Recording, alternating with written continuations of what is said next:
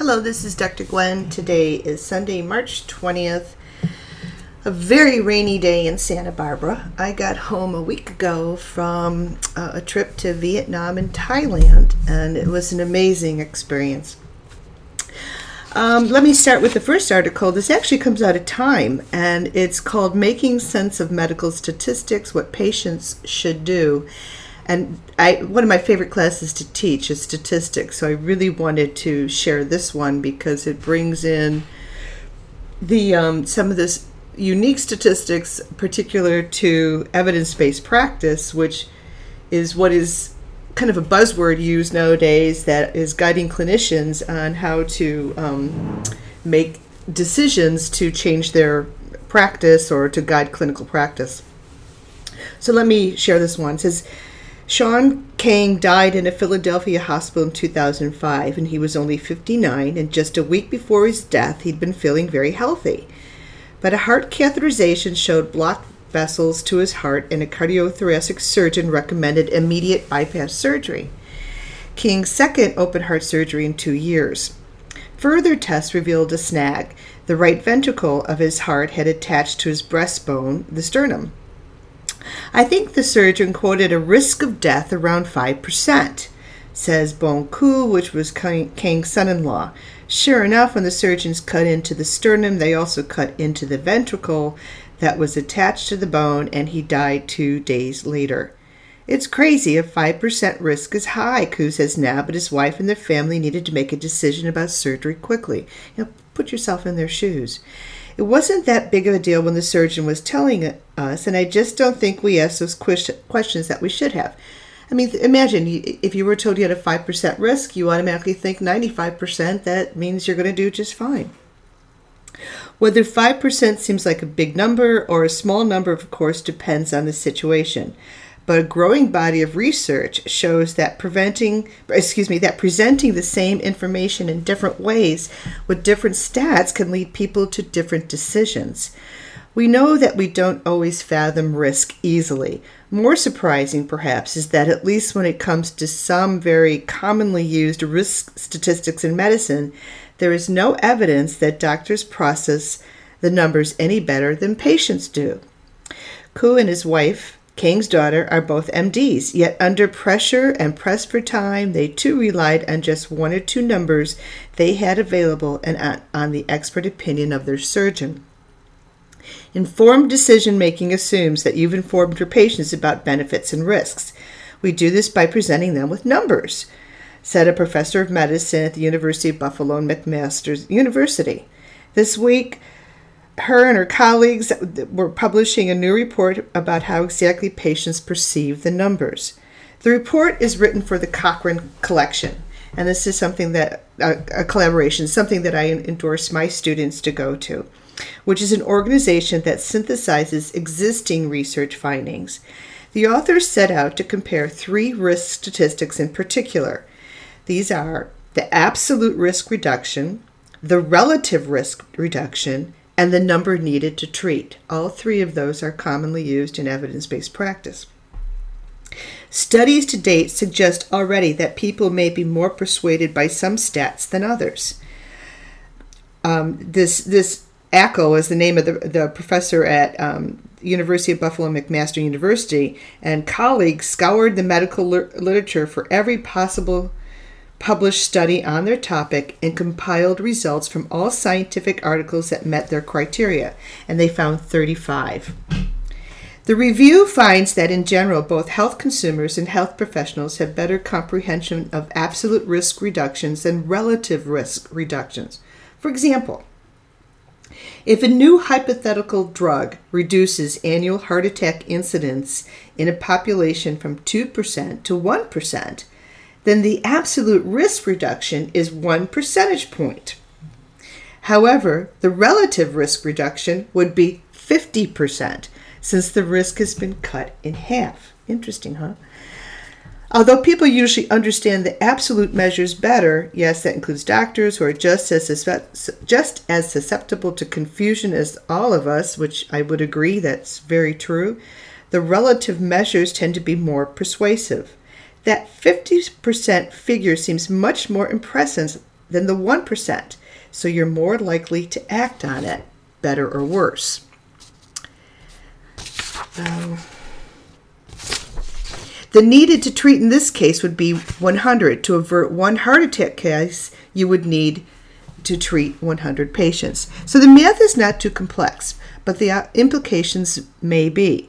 So if Sean Kang's family had been given relative risks rather than absolute risks, if, for example, if they had been told that his death risk was 100% higher than was normal for the surgery because his right ventricle was attached to the sternum, then may they have responded differently than they did to the overall 5% death risk?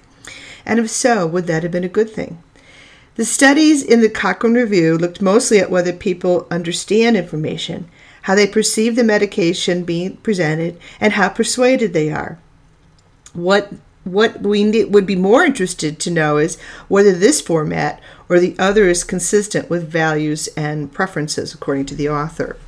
In other words, we want to know which presentation leads people to the decisions they actually make. With today's big push for evidence-based practice, you, we may one day find out. We may one day find out, though. For now, it's an open question with so many facts to process. How can we know which really matter and which are most relevant for our health decision? And here's some tips that they came up with. One, don't be shy. Ask for the kind of information you'd find helpful, especially if you tend to find numbers confusing or frustrating. What kind of complications does your doctor expect? Is this procedure common? Knowing that your doctor performs the procedure every day and hasn't had some particular complication in years may be easier for you to process than the overall complications rate. Remember, experience is the best is the best teacher. Number 2, excuse me. Do the math.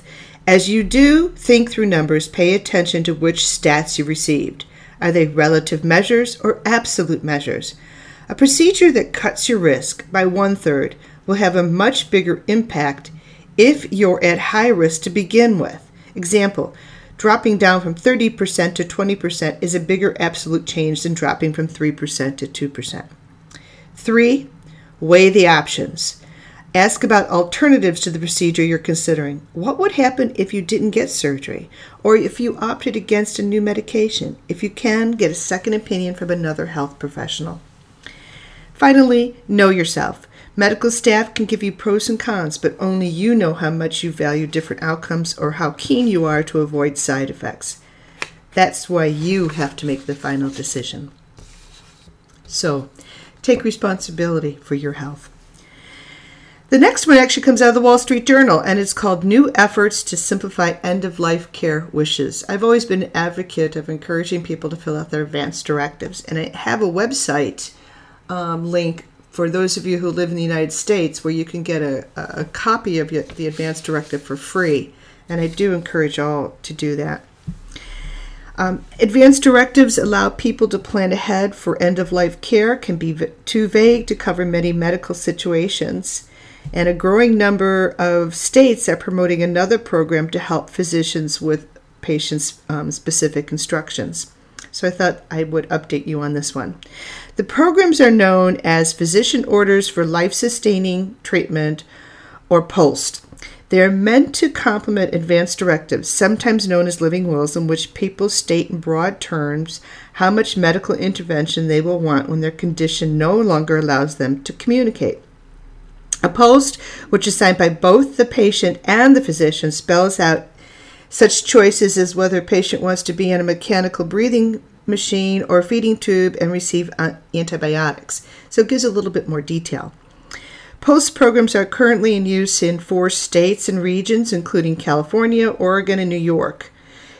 Three states, Colorado, Idaho, and Pennsylvania, adopted POLST recently, and another 16 states and six regions are developing programs. Besides providing documents that most local that most local regulations, the programs train healthcare providers to discuss end of life treatment choices with patients with terminal illness or anyone wishing to define their care preferences. More than 75% of people will be unable to make some or all of their own medical decisions at the end of life, but we don't prepare patients and their families to deal with this situation, and it's frightening and difficult for them to know what to do. And I'm sure many of you have been through this. Planning ahead for end of life care is meant to allow patients to reduce the amount of medical intervention if that's what they prefer. But patients can also make clear their wishes if they prefer maxi- maximum intervention. A post form is an official medical order. Um, unlike an advance directive, which can be misplaced or vaguely worded, a post spells out specific treatment instructions and remains part of a patient's medical record. In Oregon, for example, the documents also are stored in a state registry, so emergency medical techs as well as hospitals have access to them. States that have adopted the POLST program also have put in place general protections for medical people who follow the directives. Advanced directives, which also allow people to designate a surrogate to make decisions about care, vary state by state. While some states' forms may be highly specific, they may be printed out and stored somewhere where they can't be found when they're needed. Many states also accept other documents, such as a form called Five Wishes that allows people to spell out what kind of quality of life they want and make requests, such as having their bodies massaged with oils for comfort.